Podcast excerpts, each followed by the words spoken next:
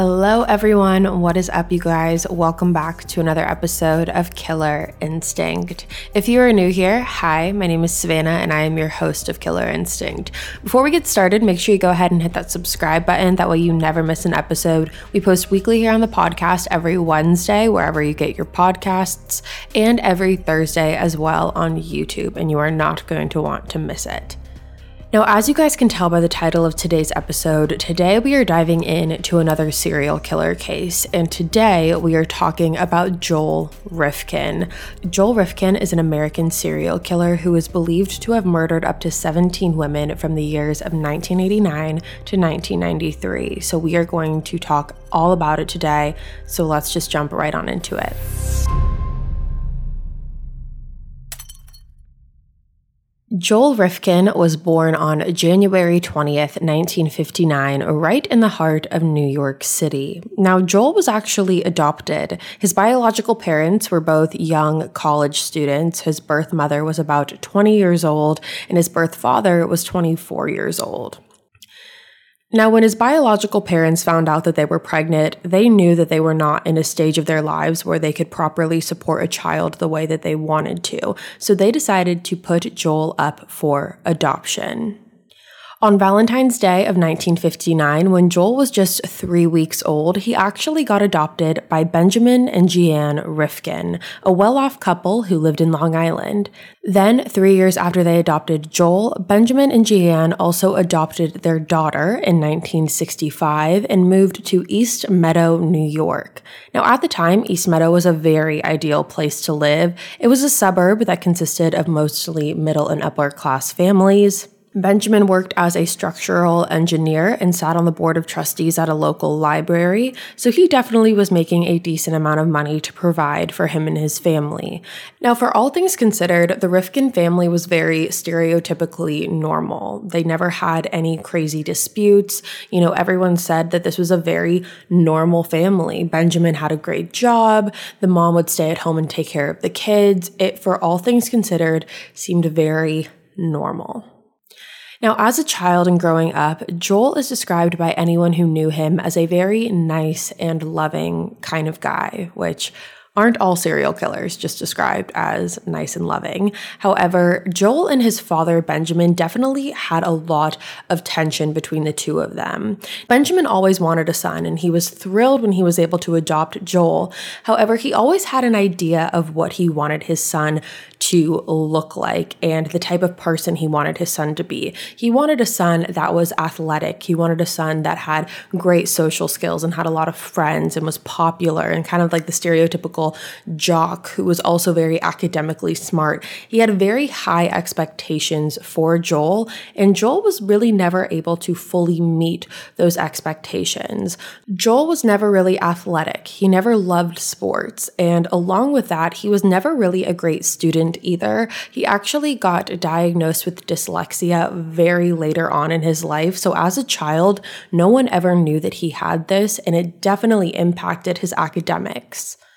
So now Benjamin is looking at his son who isn't athletically gifted and is not academically thriving. And along with that, Joel didn't have a lot of friends. In fact, he was bullied ruthlessly in school. Joel's classmates would steal his books and his lunches. They would come up behind him in the middle of the hallway and pull his pants down. They also called him Turtle because he had a tendency to hunch over, which made kids call him Turtle. Kids are just ruthless and they're mean. And they definitely saw a target with Joel and picked on him until they really couldn't anymore.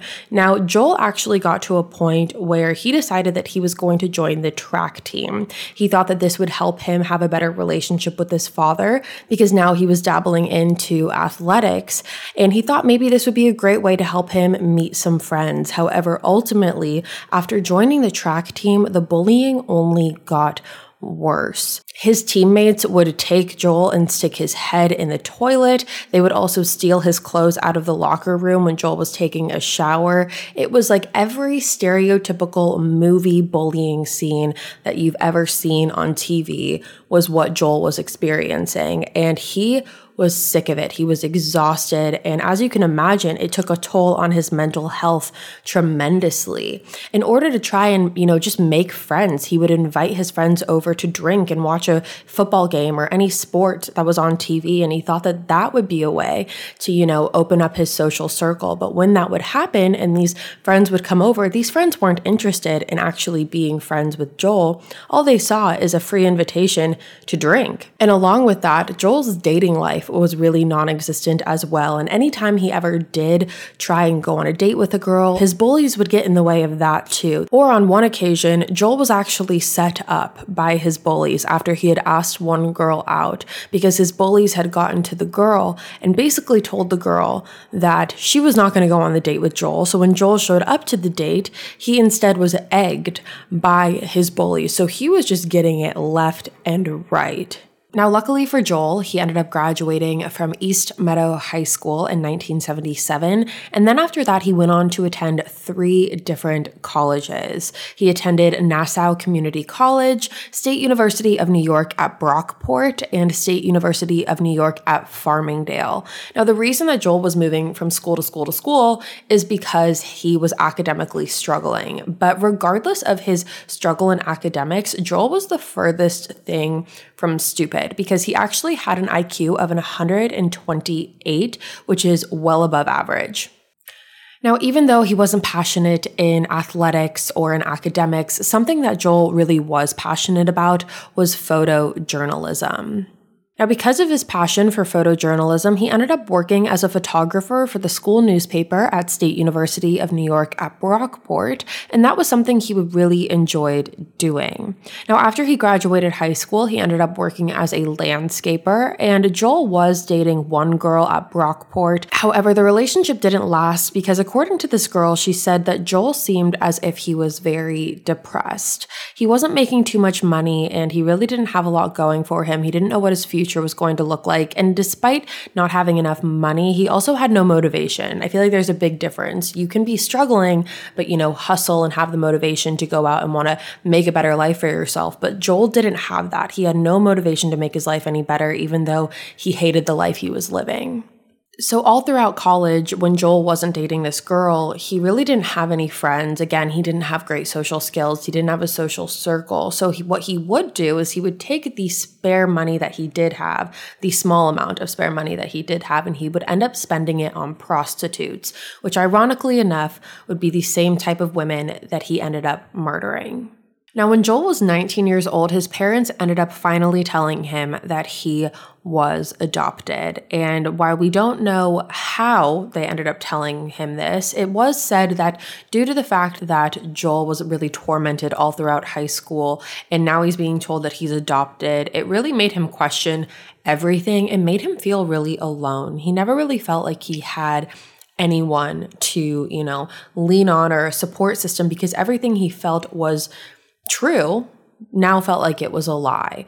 Now, I'm not saying this so you can like feel bad for Joel Rifkin because he is a horrible human being. However, I think it is important to understand how we get to where we ended up being with Joel. Now, because Joel was feeling very alone in his life, he really ended up having these obsessive fixations on different things. For example, he had a fixation on the Alfred Hitchcock movie called Frenzy. And if you've never heard of it, it is essentially a movie about a serial killer in London who kills his victims by strangling them with a necktie. And through this movie is where his obsession with strangulation really began. And it was also around this time where he was, you know, really into this movie that his parents gifted him his first car. Now, with this car came total freedom. Joel finally felt a sense of, you know, he could take this car and go wherever he wanted, whenever he wanted, which was never something that he had felt before. He never had that freedom before. And when he got this car, he would take the car and go interact with these sex workers and the prostitutes. And that really gave him the kind of golden ticket to be able to go do that with no questions asked. So Joel ended up dropping out of college actually. After attending three different ones, he ended up dropping out in 1984. So seven years he spent in college and he just ended up calling it quits. And after he called it quits, he didn't try to get a job, he didn't really try to do anything anything. The only thing that Joel was interested in was spending his time with sex workers. Now, in 1986, Joel's father Benjamin unfortunately got diagnosed with prostate cancer, and at that time, he was also suffering from emphysema, which, from my understanding, is a lung condition that can cause shortness of breath, along with some other things. And the pain became too much for Benjamin to bear, and he ultimately decided to end his own life by overdosing on pills in February of 1987, so just one year after he got diagnosed with prostate cancer. And he was actually in a coma for four days before he ended up passing away.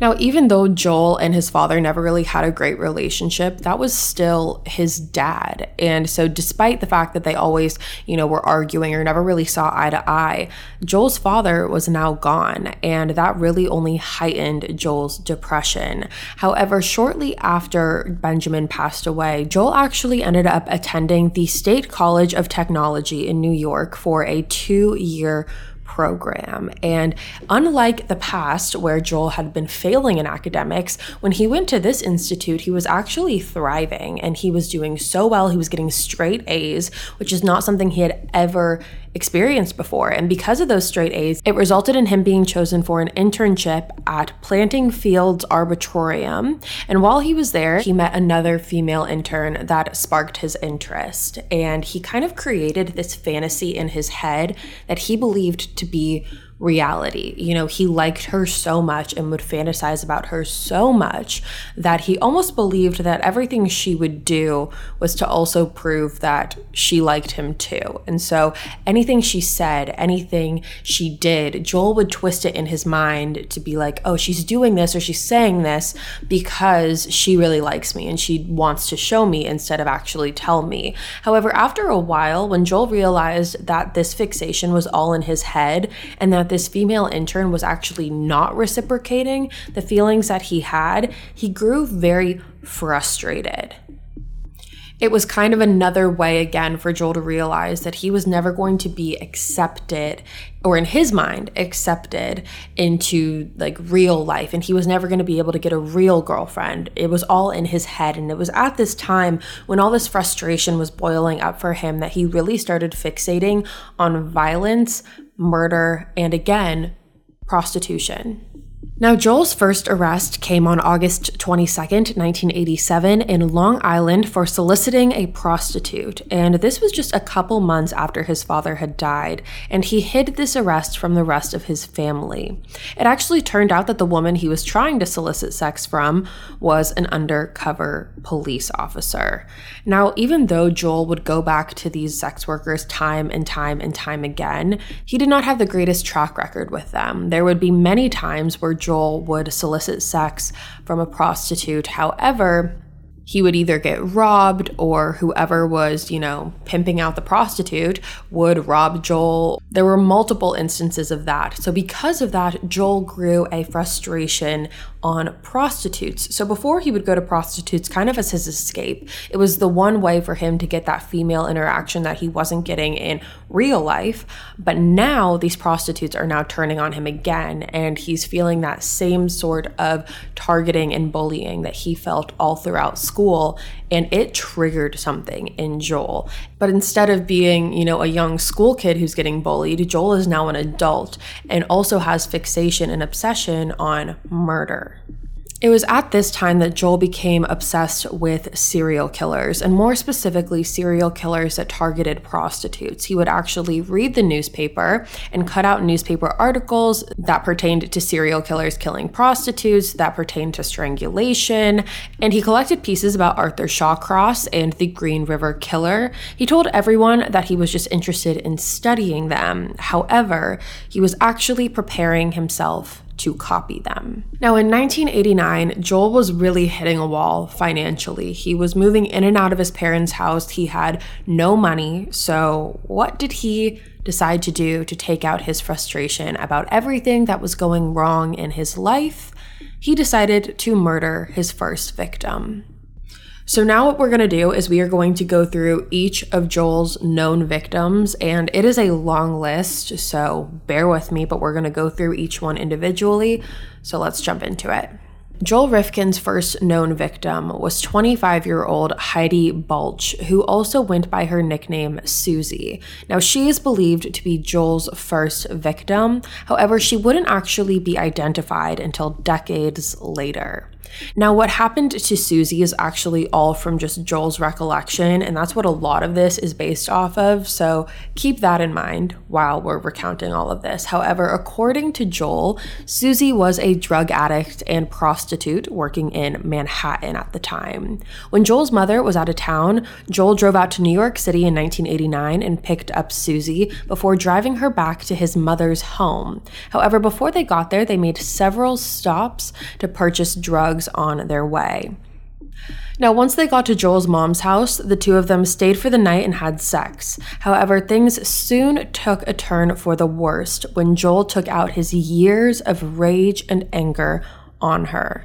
He bashed her head with a howitzer artillery shell. And for those who don't know, because I certainly didn't, that's basically a large device that is used to contain explosives and it is used in the military. Now, Joel's parents had it as a souvenir in their home, but Joel used it as a weapon. Joel said that he hit her repeatedly until he was too tired to continue. And at that point, he thought that she was dead, so he tried moving her body. However, to his surprise, Susie was still alive. She bit his fingers severely, and that caused Joel to strangle her to death and then put her body in a trash bag. After that, he then cleaned up the living room that was filled with blood before laying down to go to sleep, while Susie's body was still in the trash bag. When he woke up, he dragged her to the basement and laid her body across the washing machine. Then, using a knife, he dismembered her body and used pliers to remove her teeth. That way, dental records would not be able to identify her. He then cut off her fingertips in order to remove any identification from her on that side as well. And then he continued to dismember her piece by piece before placing each of her body parts in a trash bag.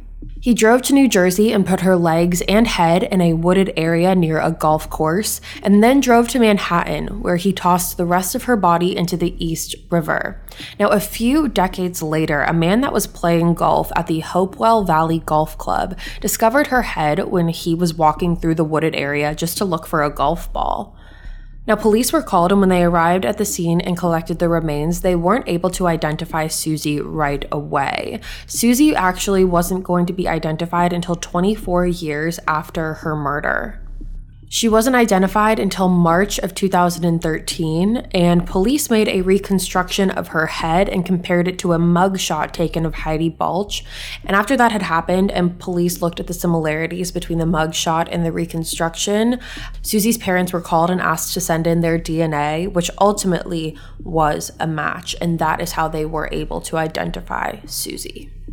Now, Joel's second murder was a woman named Julie Blackbird in 1990. Joel sought out Julie because he thought she looked like Madonna. And similar to Susie, Julie was also a sex worker, and this also happened while Joel's mother was out of town.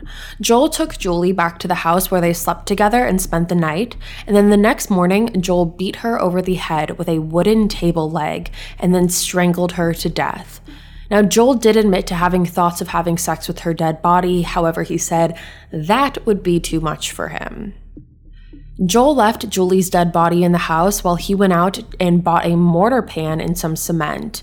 He then came back, dismembered her body similar to Susie's, and put her head, legs, and arms in buckets and filled them up with cement before putting her torso in a milk crate and filled that up with cement as well. Joel then threw the torso and head in the East River of Manhattan and threw the rest of her body parts into a canal in Brooklyn. And her remains to this day have never been found. However, police found her diary in Joel Rifkin's home as part of his trophy collection, and that is how they were able to figure out that she was also one of Joel's victims. Joel's next known victim was a woman named Barbara Jacobs. On the night of July 13, 1991, Barbara was working as a sex worker, and same MO as before, Joel picked her up, took him back to his house, they slept together and spent the night. And while Barbara was sleeping, Joel picked up the same weapon that he killed Julie with and struck her over the head before strangling her to death. Now, at this point, Joel said in his killings that he did not want to continue dismembering people. It was just too gruesome for him. Everything else was fine, but the dismembering, that's too far. So instead of dismembering her, he ended up wrapping her body in plastic and put her in a large cardboard box. He then put her in the back of his mom's pickup truck and drove to the Hudson River, where he dropped the box into the water before driving back home.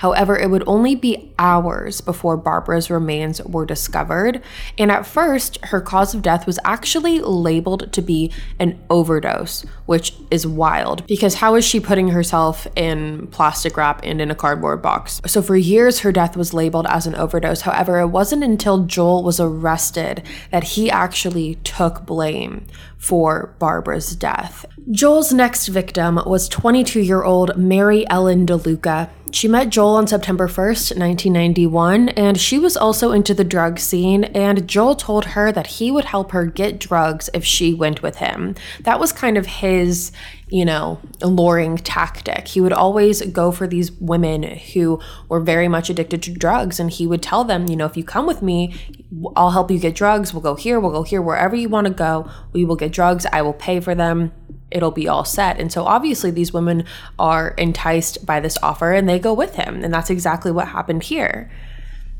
Now, similar to Susie, they stopped at several places until sunrise, picking up drugs before going to a motel together. Now, Mary wasn't really interested in sleeping with Joel until she got her fix on drugs. However, at this point, Joel had spent about $150 buying her what she wanted, so the two did end up having sex, but according to Joel, she just didn't seem into it. She was complaining and tried to rush it, which only made Joel more angry. Joel said at that point he asked asked Mary if she wanted to die, and according to him, she said yes. He then began strangling her, and according to Joel, he said that she did not fight it. Joel said that this was a weird murder for him because he felt like he was almost doing Mary a favor.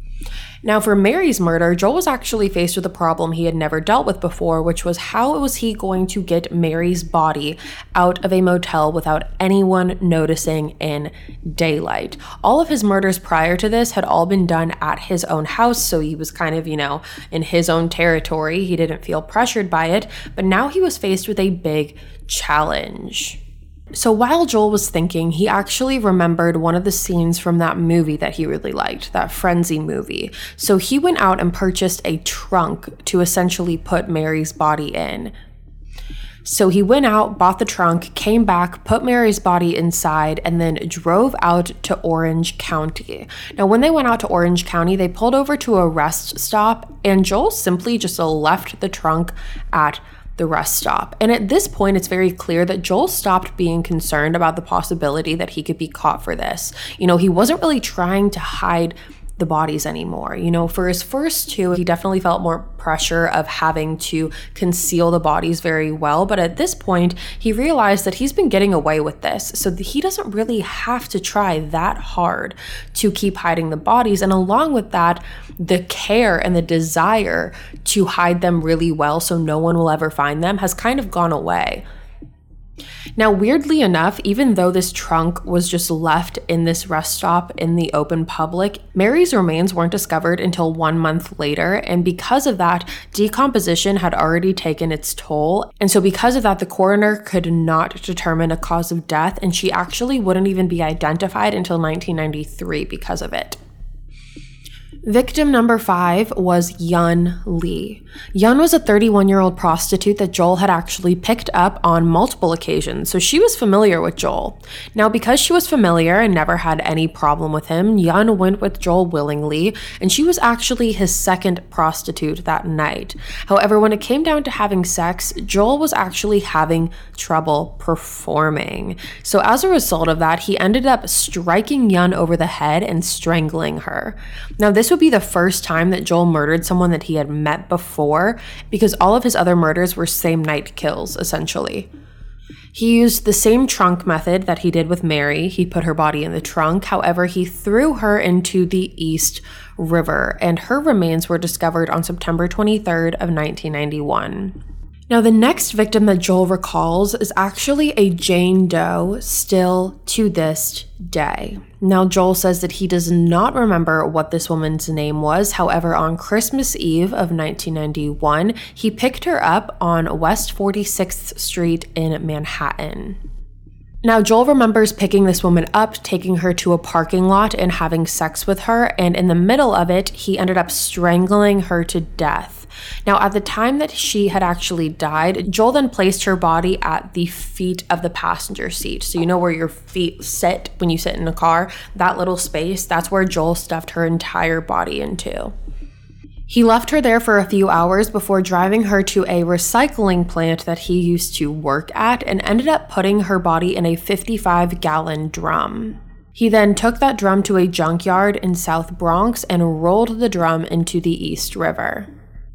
Now, crazy enough, while Joel was actually leaving the scene, so after he had rolled the drum into the river, he was actually stopped by police officers who were wondering, you know, what he was doing. And Joel was actually able to convince them that he was collecting trash out of this junkyard and not adding to the dump itself. And so, because of that, he was given a warning and then let go. So then we have 28 year old Lorraine Orvieto, and Lorraine suffered from manic depression and used cocaine as her mood stabilizer instead of medication. On December 26, 1991, Joel promised her cocaine in exchange for sex, and she agreed. The two of them then drove to a nearby school, and Joel parked his car next to a fence. And in the middle of the two of them having sex, Joel strangled her again. Now, Joel actually learned very quickly that she was HIV positive because she had HIV medicine on her. And because of that, Joel decided to keep the medication as well as her jewelry and ID as trophies for her murder. He then drove back to the recycling facility and grabbed another oil drum and placed her body in it and dropped it into the Coney Coney Island Creek. It was found several months later on July 11, 1992, but at that point, no one had ever even reported Lorraine missing. And it wouldn't be for another two months after her body was recovered that anyone would even report her missing. So she went missing on December 26, 1991, and wasn't even reported missing until September of 1992. Then, just one week after Joel killed Lorraine, he moved on to his next victim, Mary Ann Holman.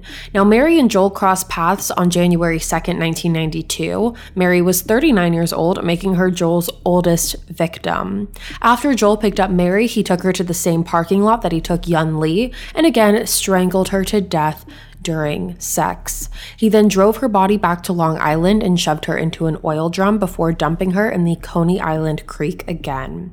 Her body was found on July 9, 1992, after a report from an anonymous caller, and she was identified through dental records.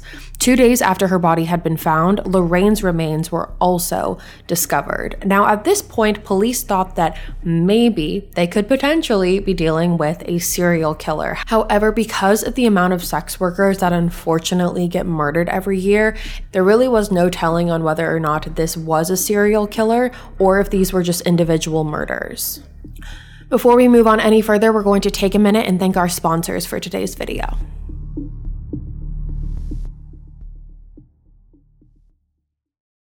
Imagine an app designed to make you use it less. Seems a little counterproductive, right?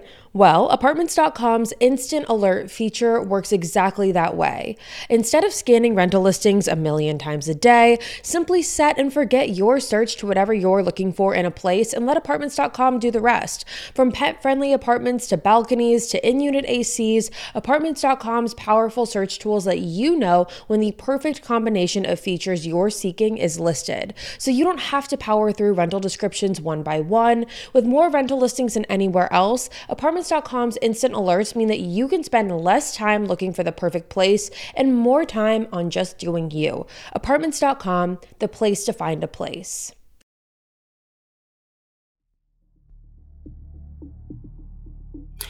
Now, Joel's ninth victim was also a Jane Doe and still is to this day. Now, the MO was the same. Joel placed her in an oil drum and dropped it into Newtown Creek in Brooklyn, and the drum was discovered on May 13th, 1992, floating with the current, and someone could see that there was a foot protruding from the drum.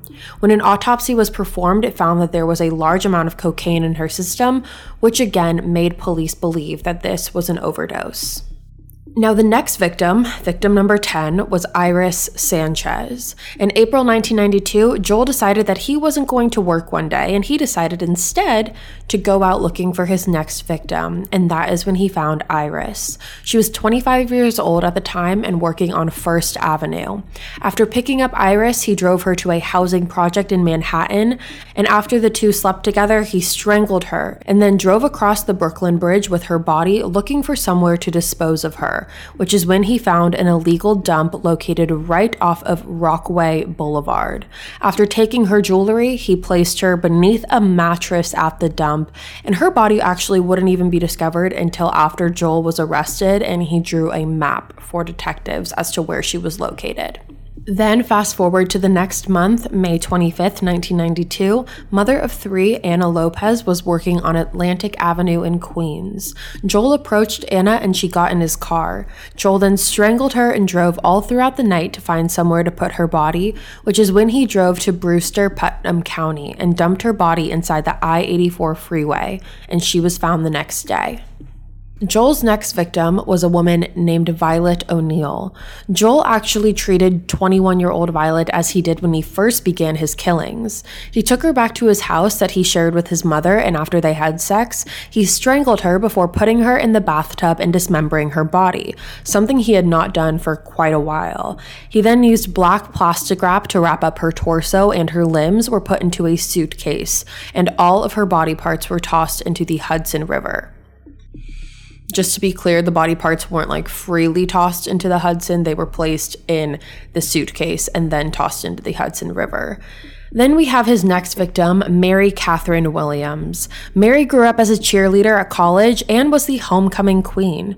She moved to New York following her divorce and tried to start an acting career. However, she ultimately ended up being addicted to drugs and homeless, working as a sex worker.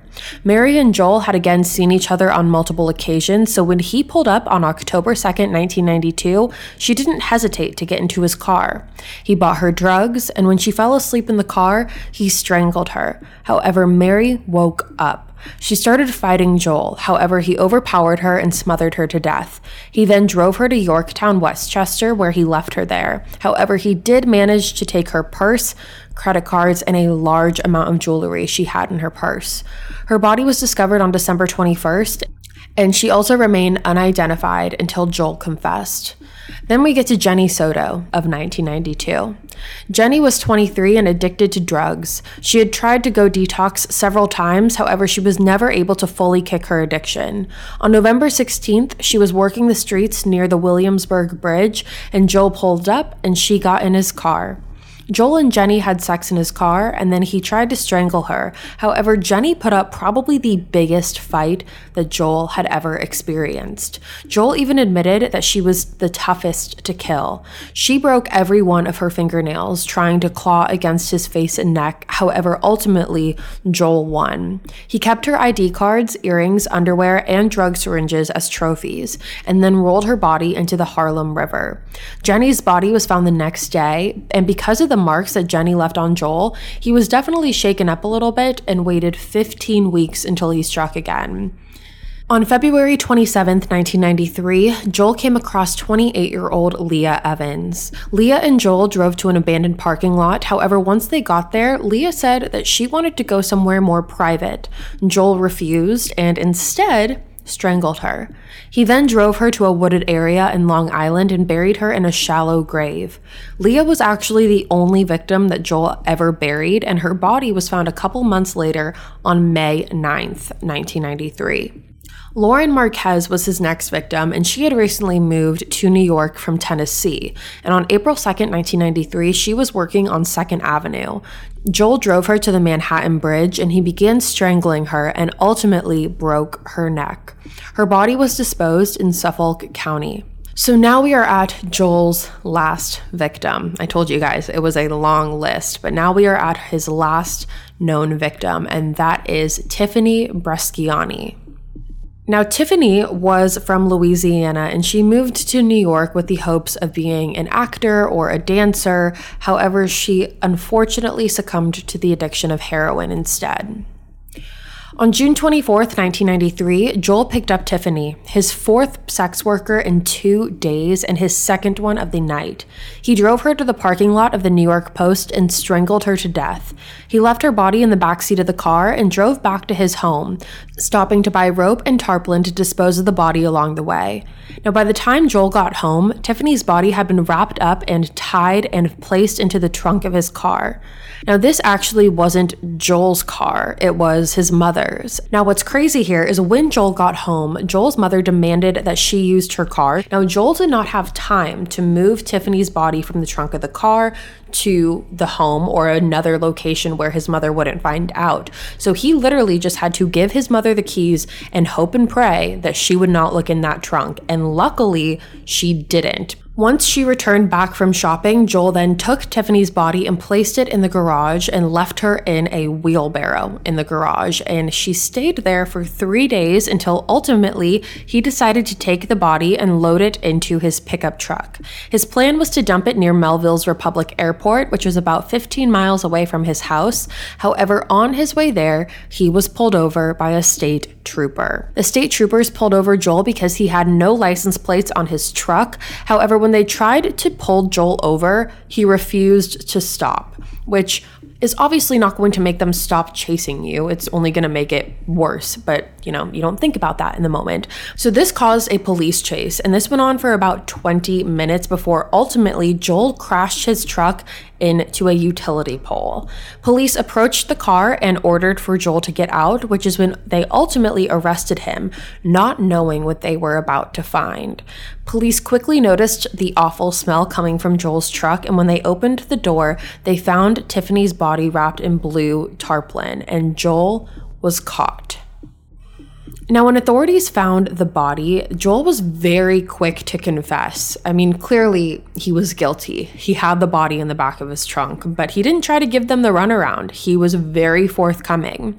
He told them that he picked Tiffany up near the Williamsburg Bridge and strangled her, then hid her body there for three days and was on the way to the Republic Airport to dispose of her. Joel was taken into custody and interrogated for eight hours, and that is where he confessed to the 17 murders. And he did not hold anything back. He told the police about each murder one at a time, and then he wrote down the names, dates, and locations of his victims. Now, police knew that they needed to go look at Joel's house, which he shared with his mother. And when police arrived, they told Joel's mom that he had been detained for a crime, but wouldn't say what crime that was. Police looked in Joel's room and found numerous items belonging to the women, including prescription medicines with their names on it. And authorities also found multiple serial killer books. Now, in the garage of the house, authorities found three ounces of human blood and multiple tools that were covered in blood. Now, Joel Rifkin actually went on trial for the murder of Tiffany Bresciani, and in November 1993, the hearing began. And several weeks into it, the prosecution offered Joel a plea deal. Now, this plea deal was that if Joel pled guilty for the 17 murders, he would be offered 46 years to life, so the death penalty would be off the table. However, Joel thought that he would be able to get away with all of this by pleading insanity. So he actually denied that offer. And the trial began on April 11th, 1994, which is really crazy because I'm actually filming this on April 11th, 2022. Now, Joel pled not guilty by the reason of temporary insanity, and there were five men and seven women on this jury.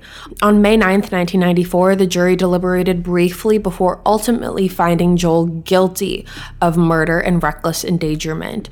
Joel was sentenced to 25 years to life for the murder and up to seven for reckless endangerment. And remember, this was just for the murder of Tiffany. He then had to go on trial for the murders of Lauren Marquez and Leah Evans. Now, in this trial, the defense had used the excuse that Joel had something called adopted child syndrome, which caused him to have an overwhelming amount of trauma and made him mentally ill. Now, it's important to note that adoptive child syndrome does not affect all adopted children, obviously, and it is actually a very small percentage who have the disorder. Now, the basis of the syndrome is that adoptive children have a deep sense of abandonment and loss, which causes them to have anger, depression, and just not handle rejection well in general. Now, 16% of serial killers were actually adopted as children. So that's just an interesting fact for you to have there. But Joel did not have adoptive child syndrome. This was just purely an excuse to try and feed into this temporary insanity plea that he was trying to play up. Now, the trial was in October, and just one month before the trial was supposed to begin, Joel actually pled guilty to the murders of Lauren and Leah, and he was given 25 years to life for each murder. So now you have him guilty for the murder of Tiffany, Lauren, and Leah, and he's getting at least 25 for each of those murders. So now you have 75 years to life. Now, the last trial took place two years after the first, and this one was for the murder of Iris Sanchez. And during this trial, Joel actually spoke to the family and said, quote, You all think I am nothing but a monster, and you are right. Part of me must be. I want you to know I am sorry for what I have done to you and your daughters. I will go to my grave carrying the deaths of these innocent women with me. Some of you believe that I felt their murder was in some way justified because they were prostitutes, but this is untrue. I never felt that way. Some of them were my friends and were kind to me. My victims were people with dreams and families. Some of them had children of their own. What I have done can never be forgiven, but I ask you to believe me when I tell you I will never understand the part of me that caused me to do the terrible things to your children. Please believe me that there are other Joel Rifkins walking your streets right now. Like me, they will eventually be caught, but not until they have caused more suffering and deaths. I hope society can prevent this. End quote. Now, in total, Joel was convicted of only nine of the 17 murders that he confessed to, and it received a 203 year prison sentence. So he will never get out of prison. He is currently 63 years old and is serving his time at the Clinton Correctional Facility, and he is not eligible for parole until 2197 at the age of 238. So, safe to say, he will die in prison. And this is really a crazy case when you think about it. And it's just so sad that part of the reason that police didn't, you know, raise suspicion about this is because of the stigma that comes with sex workers and how, you know, they are so easily killed in this world. They're one of the main targets just because people have this idea that no one's going to miss them or no one's going to care if they're gone. And because of that, police were really stuck with knowing whether or not this was something worth investigating because they didn't know if they had a serial killer on their hands or if they had, you know, these just individual murders. And that just goes to show how frequent those murders happen. So I can't wait to hear what you guys have to say about this one. And with that being said, you guys, that is all from me today. Thank you so much for tuning in to another episode of Killer Instinct. If you are new here, hi, my name is Savannah. I'm your host of Killer Instinct. Again, make sure you go ahead and hit that subscribe button. That way you never miss an episode. We post weekly on the podcast every Wednesday and then again every Thursday on YouTube as well. You're not going to want to miss it. I'll be back next week with a brand new case for you guys And until then, stay safe. Bye, guys.